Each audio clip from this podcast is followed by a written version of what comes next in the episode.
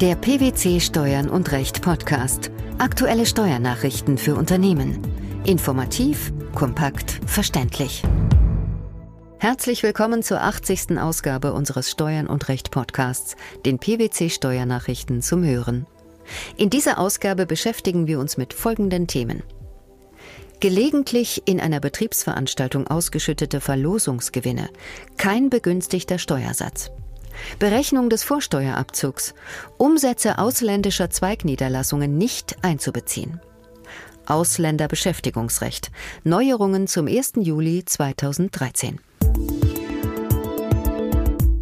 Mit rechtskräftigem Urteil vom 17. Februar 2012 entschied das Finanzgericht München, dass für Verlosungsgewinne mit einem Wert von deutlich über 40 Euro, die bei einer Tombola ohne Nieten ausgeschüttet wurden, eine steuergünstige Pauschalversteuerung von 25 Prozent nach den einschlägigen Regelungen im Einkommensteuergesetz ausscheidet. Nach Auffassung des Finanzgerichts werde in derartigen Fällen eine Betriebsveranstaltung lediglich als Gelegenheit genutzt, Mitarbeitern hochwertige Belohnungsgeschenke zuzuwenden. Darüber hinaus entschied das Gericht, dass die im Streitfall vorab durch den Arbeitgeber beantragte und vom Betriebsstättenfinanzamt positiv erteilte lohnsteuerliche Anrufungsauskunft keine Bindungswirkung entfalte, da der Sachverhalt nicht hinreichend dargestellt wurde. Was war die Ausgangslage im entsprechenden Fall? Nach dem in der Anrufungsauskunft geschilderten Sachverhalt beabsichtigte die Klägerin bei einer Weihnachtsfeier eine Verlosung durchzuführen. Gewinne sollten danach Reisen mit einem Wert zwischen 2000 und 30.000 D-Mark sein.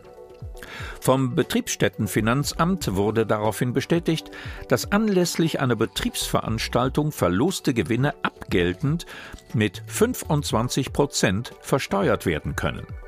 Im Rahmen einer Lohnsteueraußenprüfung stellte der Prüfer fest, dass sämtliche Arbeitnehmer bei der Weihnachtsfeier einen Reisegutschein im Wert zwischen 11.700 und 52.000 D-Mark gewonnen hatten.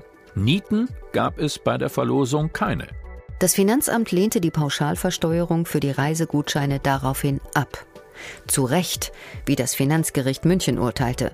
Wie wurde die Entscheidung begründet? In Anlehnung an die Rechtsprechung des Bundesfinanzhofs führte das Finanzgericht in seinem Urteil aus, dass nicht jede Zuwendung, die im zeitlichen und räumlichen Zusammenhang mit einer Betriebsveranstaltung dem Arbeitnehmer zufließt, anlässlich derselben gezahlt werde. Die BFH-Rechtsprechung differenziert also zwischen Geschenken, die anlässlich einer oder gelegentlich bei einer Betriebsveranstaltung an Mitarbeiter abgegeben werden. Inwiefern ist dieser Unterschied bedeutsam? Während Geschenke anlässlich einer Betriebsveranstaltung mit dem Pauschsteuersatz von 25 Prozent erfasst werden können, scheidet für gelegentlich bei einer Betriebsveranstaltung an Arbeitnehmer abgegebene Geschenke eine solche Pauschalversteuerung aus. Derartige Geschenke sind grundsätzlich dem einzelnen Arbeitnehmer als Arbeitslohn zuzurechnen. Nach Auffassung des Finanzgerichts spielt der Wert und dessen Verhältnis zum Arbeitslohn eine wesentliche Rolle für die Beurteilung, ob eine Zuwendung als gelegentlich oder anlässlich einer Betriebsveranstaltung abgegeben anzusehen ist. Anhand dieser Merkmale sahen die Finanzrichter die bei der Weihnachtsfeier im Streitfall verlosten Reisegutscheine als gelegentlich abgegeben an denn der Wert der Reisegutscheine überstieg jeweils ein Monatsgehalt und die Tombola sah nur Gewinne und keine Nieten vor. Die Verlosung der Reisegutscheine qualifizierte das Finanzgericht daher als eine der Pauschalversteuerung nicht zugängliche individuelle Entlohnung der Arbeitnehmer. Weil die Werte der verlosten Reisegutscheine die in der Lohnsteueranrufungsauskunft genannten Werte überstiegen, und das Finanzamt keine Kenntnis über das Fehlen von Nieten hatte und somit von einem anderen Verlosungsbegriff ausging sah das Finanzgericht die vermeintlich positive Auskunft des Finanzamtes für den Fall als nicht bindend an. Der tatsächlich verwirklichte Sachverhalt stimme hier nämlich nicht mit dem im Rahmen der Lohnsteueranrufungsauskunft vorgetragenen überein. Welche Schlussfolgerung lässt das für die Praxis zu? Die Entscheidung des Finanzgerichts München folgt den in der Praxis bekannten Rechtsgrundsätzen. Es wird verdeutlicht, wie wichtig eine präzise und ausführliche Betrachtung von Verlosungssachverhalten bei Betriebsveranstaltungen für die Versteuerungsart ist. Zudem veranschaulicht das Urteil die Anforderungen an eine Lohnsteueranrufungsauskunft. Bei Lücken oder Ungenauigkeiten im Vortrag des Sachverhalts liefert die Auskunft eines Finanzamtes nicht die begehrte Rechtssicherheit. Schlimmer noch, Sie wiegt den Steuerpflichtigen in einer trügerischen Scheinsicherheit. Wenn Lohnsteueranrufungsauskünfte gestellt werden, sollte daher stets auf eine umfassende und korrekte Darstellung des steuerlich relevanten Sachverhalts und eine präzise Antragsformulierung geachtet werden. Eine französische Bank darf für die Berechnung des für sie geltenden Pro-Rata-Satzes des Vorsteuerabzugs den Umsatz ihrer ausländischen Zweigniederlassungen in der Europäischen Union oder in Drittstaaten nicht mit einbeziehen. Das ist die Ansicht des Europäischen Gerichtshofs. Worum ging es in dem entschiedenen Fall? Ein französisches Kreditinstitut hatte die Ermittlung ihres anteiligen Vorsteuerabzugs unter Berücksichtigung der weltweiten Gesamtumsätze vorgenommen, das heißt auch die Ergebnisse seiner ausländischen Zweigniederlassungen einbezogen. Dies wurde seitens der französischen Verwaltung und der dortigen Gerichtsbarkeiten abgelehnt.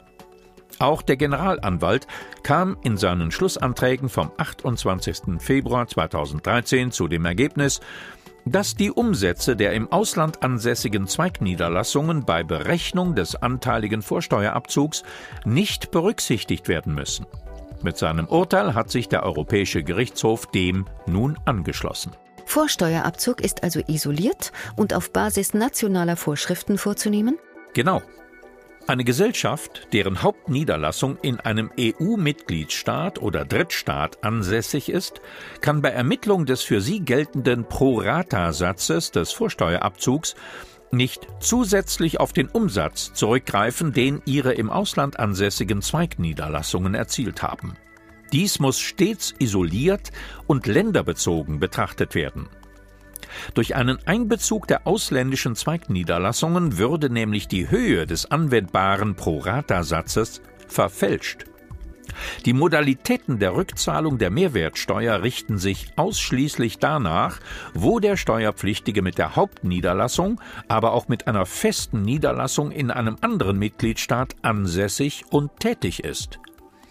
Es sei also Sache der festen Niederlassung, bei den dortigen Steuerbehörden einen Vorsteuerabzug geltend zu machen.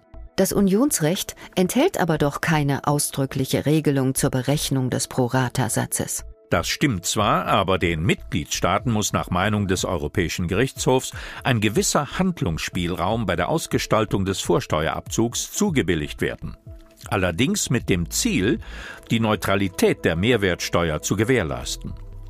Hinsichtlich der Drittstaaten ergebe sich aufgrund des Territorialprinzips kein anderes Ergebnis. Im Übrigen sei eine Gesellschaft, die ihren Sitz und Zweigniederlassungen nur in einem einzigen Mitgliedstaat hat, nicht vergleichbar mit einer Gesellschaft, die Zweigniederlassungen in anderen Mitgliedstaaten unterhält.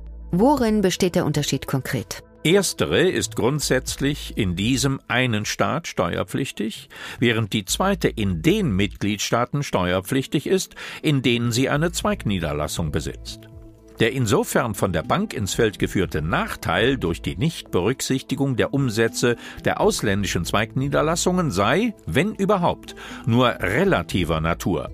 Denn Steuerpflichtige könnten die Organisationsstrukturen und die Geschäftsmodelle, die sie als für ihre wirtschaftlichen Tätigkeiten und zur Begrenzung ihrer Steuerlast am besten geeignet erachten, im Allgemeinen frei wählen. Im Zuge der Einführung der neuen Beschäftigungsverordnung am 1. Juli 2013 haben sich im deutschen Ausländerbeschäftigungsrecht zahlreiche Neuerungen und Verfahrensänderungen ergeben. Wie sehen die Neuerungen und Änderungen aus? Seit fast zwei Jahren gibt es die blaue Karte EU, die die Einwanderung von hochqualifizierten Ausländern fördern soll. Allein zwischen August und Dezember 2012 wurden in Deutschland 4018 blaue Karten erteilt. Zusätzlich gibt es nun auch Erleichterungen für Ausländer, die lediglich über eine abgeschlossene Berufsausbildung verfügen. Trotz allem wird jedoch zur Verhinderung eines sogenannten Brain Drain bei Ausländern bestimmter Herkunftsländer, die selbst an Fachkräftemangel leiden, eine Aufenthaltserlaubnis nicht ohne weiteres erteilt. Bei Ausbildungsberufen wird dies anhand einer Positivliste der Bundesagentur für Arbeit entschieden. Auch Geschäftsreisende sollen von den Neuerungen profitieren. Inwiefern? Unter anderem ist jetzt auch die Gründung, Überwachung und Steuerung eines inländischen Unternehmensteils als erlaubte Tätigkeit im Rahmen einer Geschäftsreise erfasst.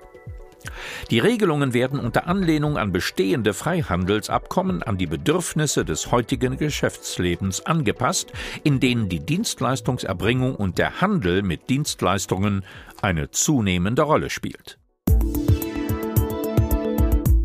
Die steuerliche Behandlung von bei einer Betriebsveranstaltung ausgeschütteten Verlosungsgewinnen, die Berechnung des Vorsteuerabzugs im Zusammenhang mit Umsätzen ausländischer Zweigniederlassungen sowie das Ausländerbeschäftigungsrecht, das waren die Themen der 80. Ausgabe unseres Steuern und Recht Podcasts, den PwC Steuernachrichten zum Hören.